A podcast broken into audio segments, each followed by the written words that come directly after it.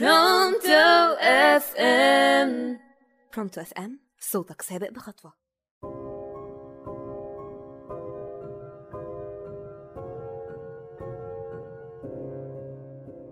مساء النور عليكم مستمعينا الجمال وحشتوني قوي قوي أهلا بيكم في حلقة جديدة من يلا كلمة على برونتو FM معاكم رهف شاهين والكلمة النهارده هي السفر.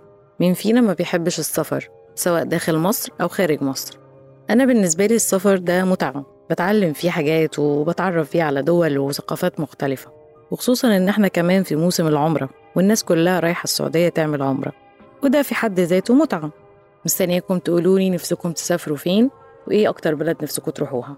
مع صديق البرنامج بيقول أنا سافرت بلاد كتير وكنت مفكر إن لما بسافر بكون مستفيد بس مع إني بشوف بلاد جديدة. وبغير جو لكن اللي اكتشفته فعلا إنه السفر بيأثر في شخصيتي وطريقتي ومعاملاتي وليه عامل كبير جدا في التأثير على التفكير بشكل عام.